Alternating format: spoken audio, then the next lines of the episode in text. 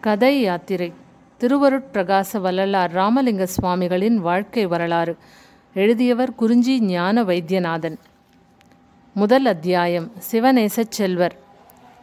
பொழுது பொலபொலவென விடிந்து கொண்டிருந்தது. பசும்பொன் பாய் விரித்தது போல எங்கும் படுகையாய் பறந்து விரிந்து கிடந்தது வயற்பரப்பு மஞ்சள் வண்ணமாய் தாளொடு முற்றிய நெற்கதிர்கள் தலை சாய்ந்து படுத்து கிடந்தன.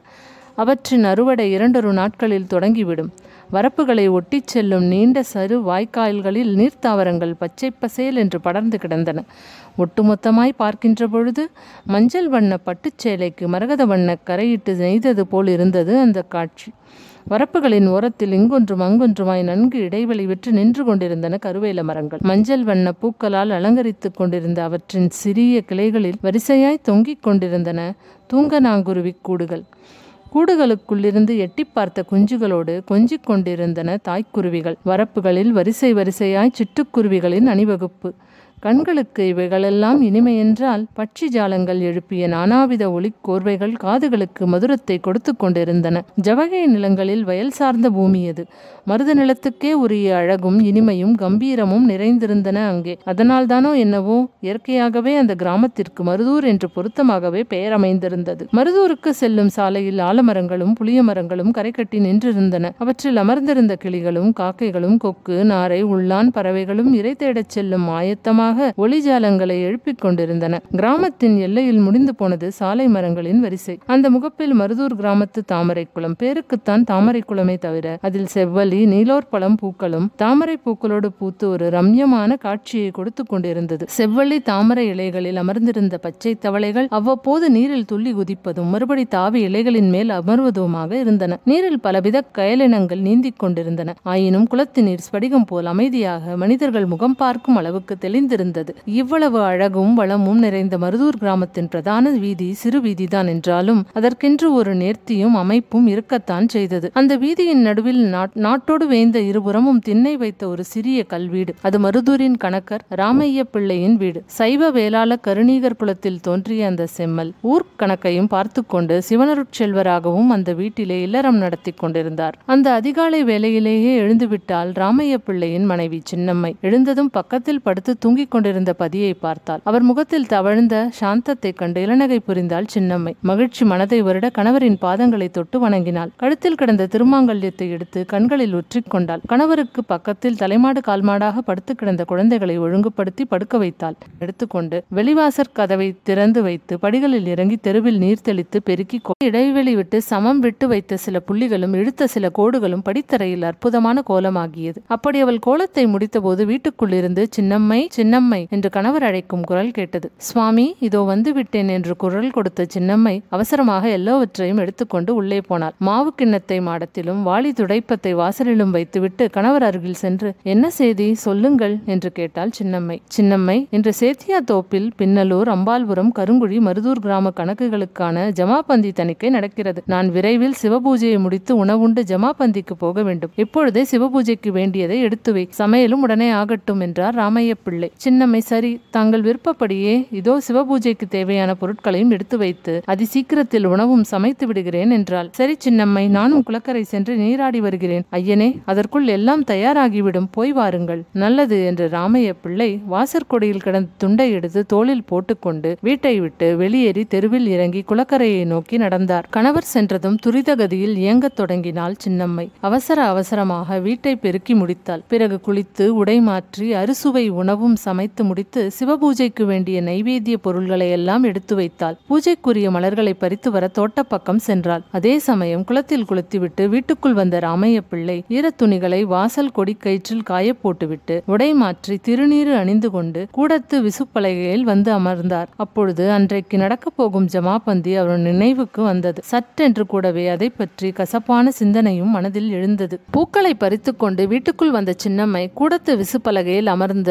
முகம் வெளிரி தனக்குள்ளே ஏதோ பேசிக் கொண்டிருந்த கணவரை கண்டதும் அவரது நினைவுக்கு ஒரு கணம் அவரது நிலைக்கு ஒரு கணம் குழம்பி போனாள். ஆனாலும் அடுத்த வினாடியே தன்னை நேர்படுத்திக் கொண்டு அவர் முன் சென்று சுவாமி என் என்ன தங்களுக்குள்ளாக ஏதோ பேசிக் கொண்டிருக்கிறீர்களே எனக்கும் சொல்லலாமா? என்று சகஜமாக கேட்டாள். மனைவியின் வார்த்தைகளை கேட்டு சட்டென்று தன் நிலைக்கு மனைவியின் வார்த்தைகளை கேட்டு சட்டென தன் நிலைக்கு வந்த ராமைய பிள்ளை ஒன்றுமில்லை சின்னம்மை ஏதோ வேண்டாத சிந்தனை என்றார். அதற்குள் மனம் தெளிய அவர் முகமும் தெரி தெளிந்து விட்டது. சின்னம்மையும் கணவரின் தெளிந்த முகம் பார்த்து மனம் தேறினாள்.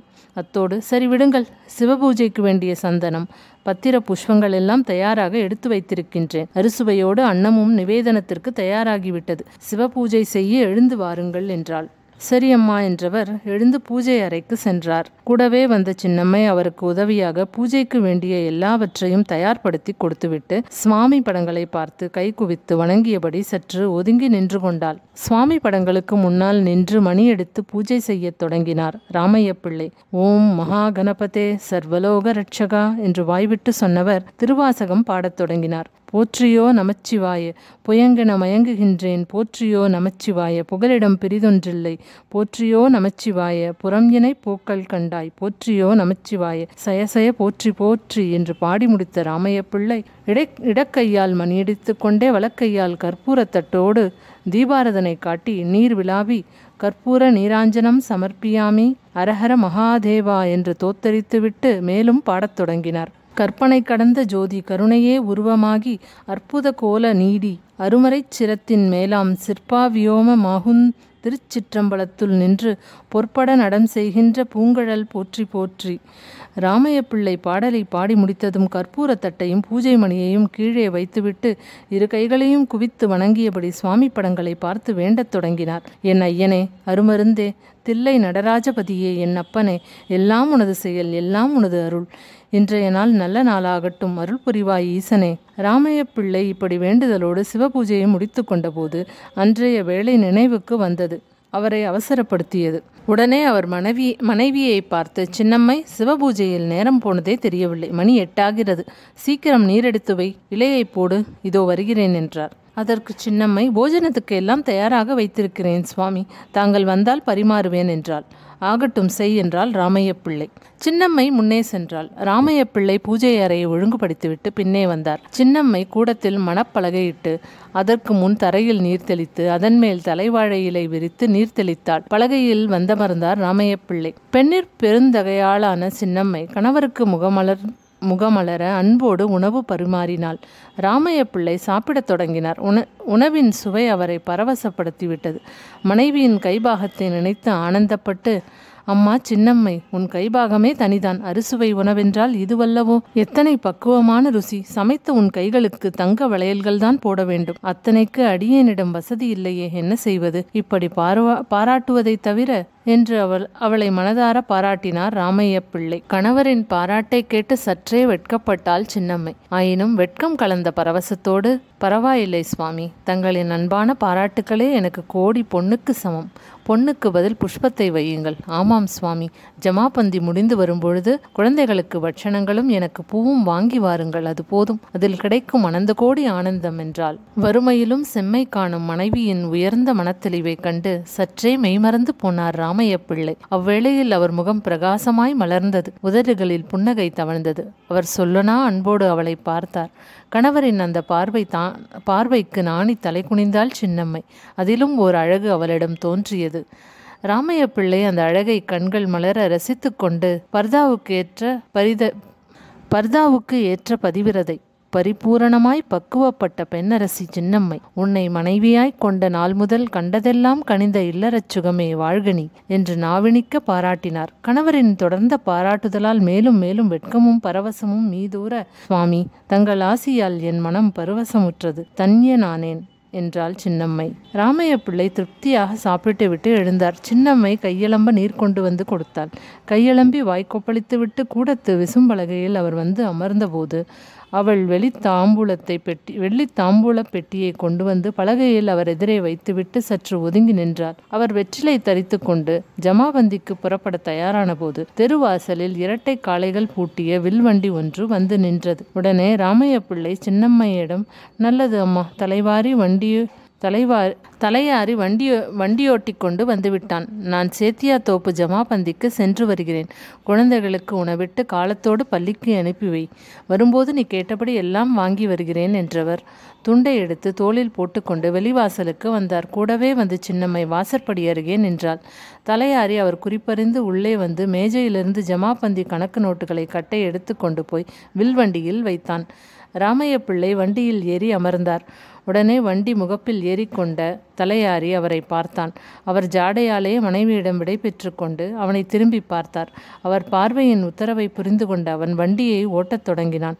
திருவண்ணாமலையிலிருந்து வாங்கி வந்த அந்த காளைகள் கழுத்து மணி ஓசையிட சீரான கதியில் ஓடத் தொடங்கின. வண்டி போய்க் கொண்டிருக்கவே ராமைய பிள்ளை சற்றே சாய்ந்து அமர்ந்து தன் மனைவியையே பார்த்து கொண்டிருந்தார். வாசற்படி அருகே நின்றிருந்த சின்னம்மையும் அவரையே பார்த்து கொண்டிருந்தாள். தெருமுனையில் திரும்பிய வண்டி அவள் கண்களிலிருந்து மறைந்தது.